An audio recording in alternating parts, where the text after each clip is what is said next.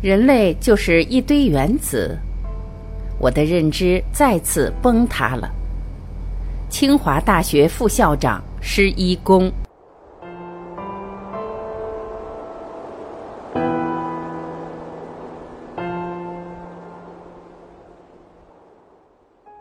施一公，中国科学院院士，结构生物学家，原清华大学教授。一九六七年五月五日。出生于河南郑州，一九八九年毕业于清华大学，一九九五年在美国约翰霍普金斯大学获博士学位，二零一五年九月，中科院院士施一公出任清华大学副校长，二零一八年四月十六日，施一公当选西湖大学首任校长。本文为施一公在未来论坛年会上。发表题为《生命科学认知的极限》的演讲。今天，我想跟大家探讨一下生命的本质和生命的极限。我们先看看人从哪儿而来。人的整个出生过程是这样的：一个精子在卵子表面不停地游逛，寻找一个入口。找到合适位点以后，会分泌一些酶，然后钻进去。卵子很聪明，一般不会让第二个精子再有机会，所以一有精子进来，马上把入口封死。你们可能知道，也可能不知道，短短四个礼拜，胎儿开始有心跳，慢慢的神经管形成了，脊椎形成了，四肢开始发育，通过细胞凋亡，开始形成手指头。到四五个月的时候，胎儿开始在母亲肚子里踢腾。出生之前，胎儿的大脑发育非常快，各种神经突触迅速形成。然而，不要忘了，这样一个鲜活的生命来自于一个受精卵。生命开始之后，生命的历程很漫长，这里面有很多苦恼。我记得我看过一首打油诗，是这样说的：零岁闪亮登场，十岁茁壮成长。二十岁为情彷徨，三十岁拼命打闯，四十岁基本定向，五十岁回头望望，六十岁告老还乡，七十岁搓搓麻将，八十岁晒晒太阳，九十岁躺在床上，一百岁挂在墙上。二，科学如何应对生命挑战？我们生命的历程饱受挑战。有很多来自于疾病，其中三类疾病和人类有很大关系。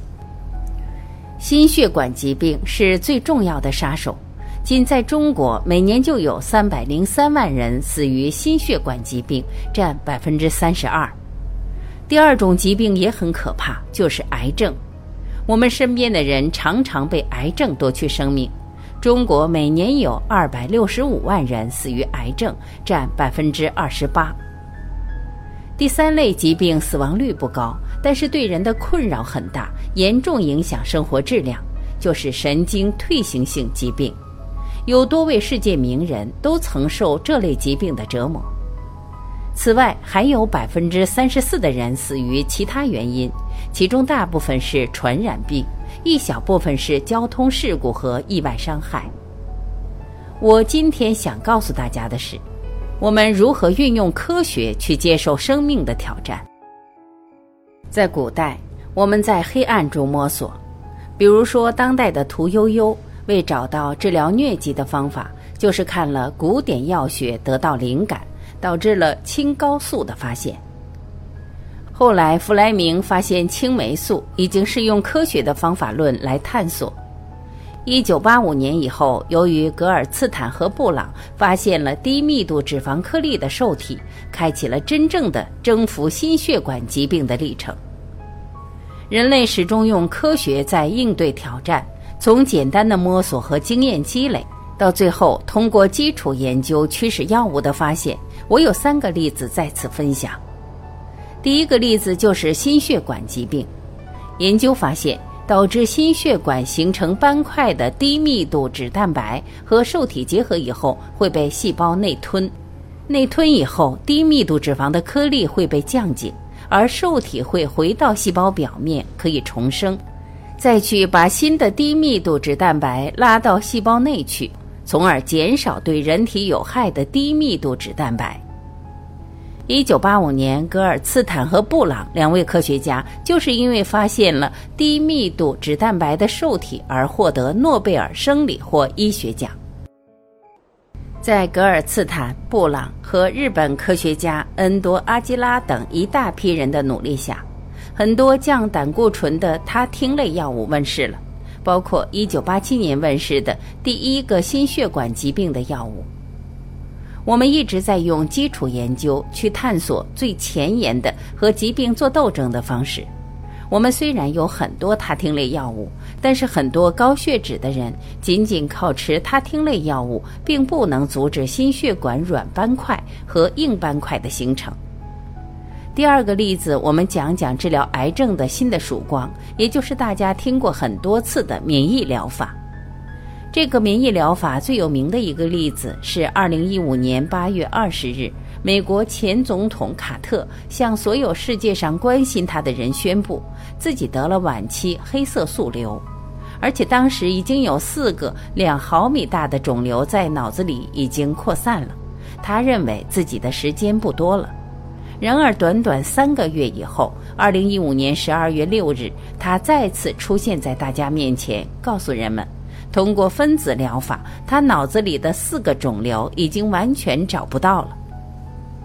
第三个例子是神经退行性疾病，现在世界上有四千七百万人饱受这种疾病的困扰，预计二零五零年时，每三秒钟就有一个新的病人出现，我们会有超过一亿三千万人受它的困扰。神经退行性疾病中最有名的就是老年痴呆症症，也叫阿尔茨海默综合症。得这个病的病人很痛苦，因为生活不能自理。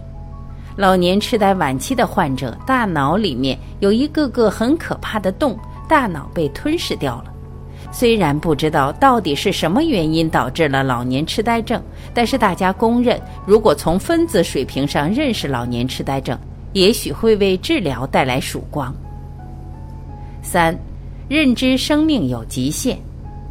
我举了心血管疾病、癌症、老年痴呆症的例子，最后过渡到大脑。不要说我们对老年痴呆症的病因不清楚，对大脑这样一个神秘的器官，我们也知之甚少。我们基本上可以说什么都不知道。我们在用我们的五官，就是视觉、嗅觉、听觉、味觉、触觉理解这个世界。这个过程是不是客观的呢？肯定不是客观的。我们的五官感受世界以后，把信息全部集中到大脑，但是我们不知道大脑是如何工作的，所以在这方面也不能叫客观。我们人究竟是什么呢？仔细想一想，人是怎么样处理信息的呢？我们先来对信息，也就是物质做一个定义。我们有三个层面的物质。第一个物质是宏观的，就是我们可以感知到的、直觉可以看到的东西，比如人是一个物质，房子也是一个物质，天安门、故宫都是物质。第二个层面是微观的，包括眼睛看不到的东西也叫微观，我们可以借助仪器感知到、测量到。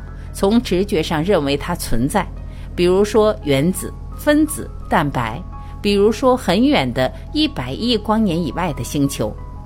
第三个层面就是超微观的物质，对这一类我们只能理解、推测，用实验验证，但是从来不知道它是什么，包括量子，包括光子。尽管知道粒子可以有自旋和能级、能量，但是我们真的很难通过直觉理解，这就是超微观世界。但尽管如此，我们还是要想一想，这个世界是超微观世界决定微观世界，微观世界决定宏观世界。我们人是什么？人就是宏观世界里的一个个体，所以我们的本质一定是由微观世界决定。再由超微观世界决定。我们每个人不仅是一堆原子，而是一堆粒子构成的。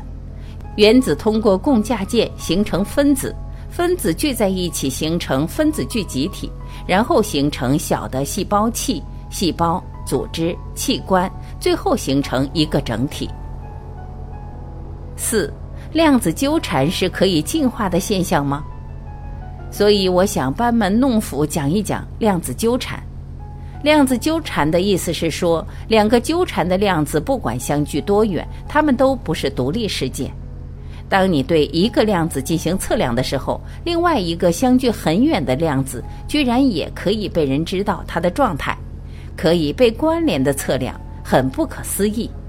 但这样一个简单的现象，既然存在于客观世界，我相信它会无处不在，包括存在于我们的人体里，是不是这样呢？当然是这样，量子纠缠怎么样影响我们的生命？其实我们不知道为什么，因为这不是我们可以用直觉去感受的。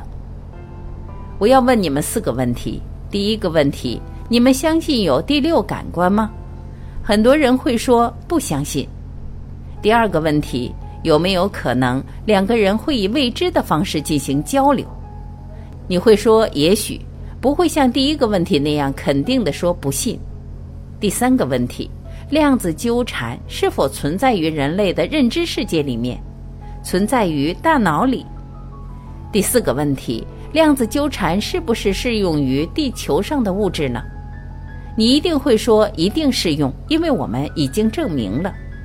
但其实简单讲，这四个问题是完全一样的问题，倒推回去就说明一定有第六感官，只是我们无法感受，所以叫第六感官。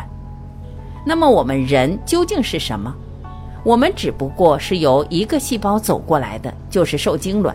所有受精卵在三十五亿年以前都来自于同一个细胞、同一团物质，一个处于复杂的量子纠缠的体系，就这么简单。科学发展到今天，我们看世界完全像盲人摸象一样，我们看到的世界是有形的，我们自己认为它是客观的世界。其实，我们已知的物质的质量在宇宙中只占百分之四，其余百分之九十六的物质的存在形式是我们根本不知道的。我们叫它暗物质和暗能量。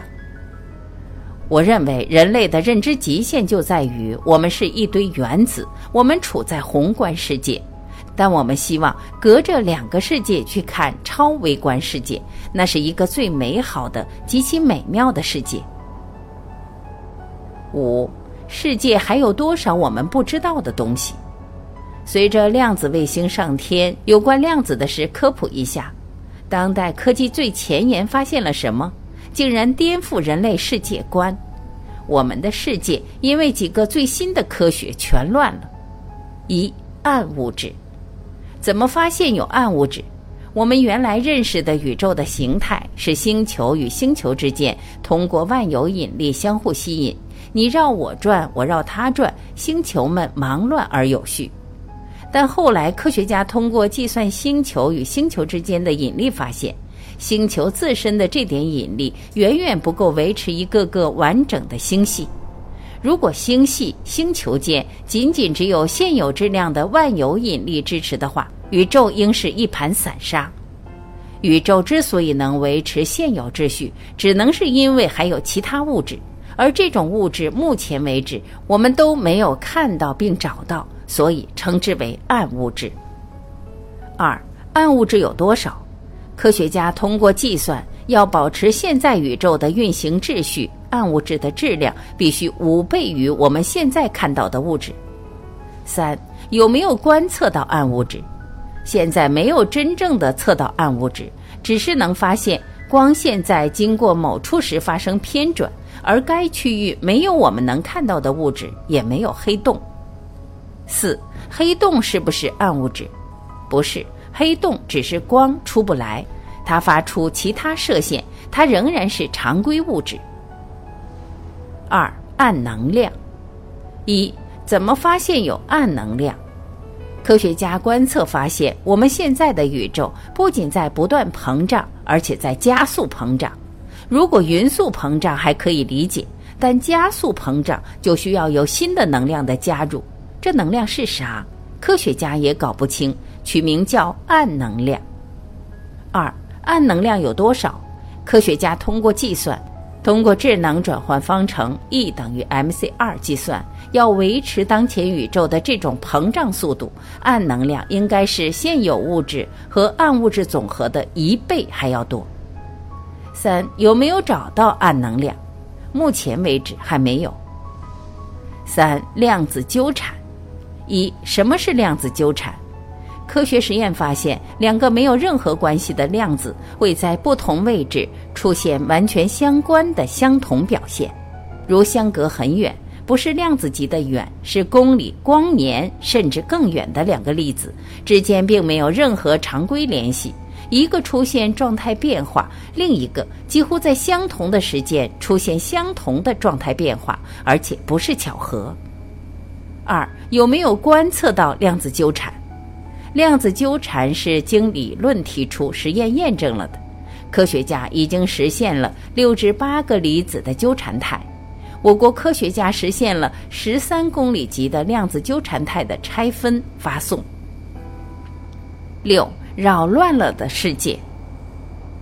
一，扰乱了的哲学世界。我们原来认为世界是物质的，没有神，没有特异功能，意识是和物质相对立的另一种存在。现在我们发现，我们认知的物质仅仅是这个宇宙的百分之五，没有任何联系的两个量子可以如神一般的发生纠缠。把意识放到分子量子态去分析，意识其实也是一种物质。既然宇宙中还有百分之九十五的我们不知道的物质。那灵魂、鬼都可以存在。既然量子能纠缠，那第六感、特异功能也可以存在。同时，谁能保证在这些未知的物质中，有一些物质或生灵，它能通过量子纠缠，完全彻底地影响我们的各个状态？于是，神也可以存在。二，坍塌了的物理世界。我们现在所有的物理学理论都以光速不可超越为基础，而据测定，量子纠缠的传导速度至少四倍于光速。三，崩塌的内心世界。科技发展到今天，我们看到的世界仅仅是整个世界的百分之五，这和一千年前人类不知道有空气。不知道有电场、磁场，不认识元素，以为天圆地方相比，我们的未知世界还要多得多，多到难以想象。世界如此未知，人类如此愚昧，我们还有什么物事必须难以释怀？最后这四个问题，恐怕值得我们每一个人思考一生吧。世界有多大？寿命有多长？生命是什么？你想做什么？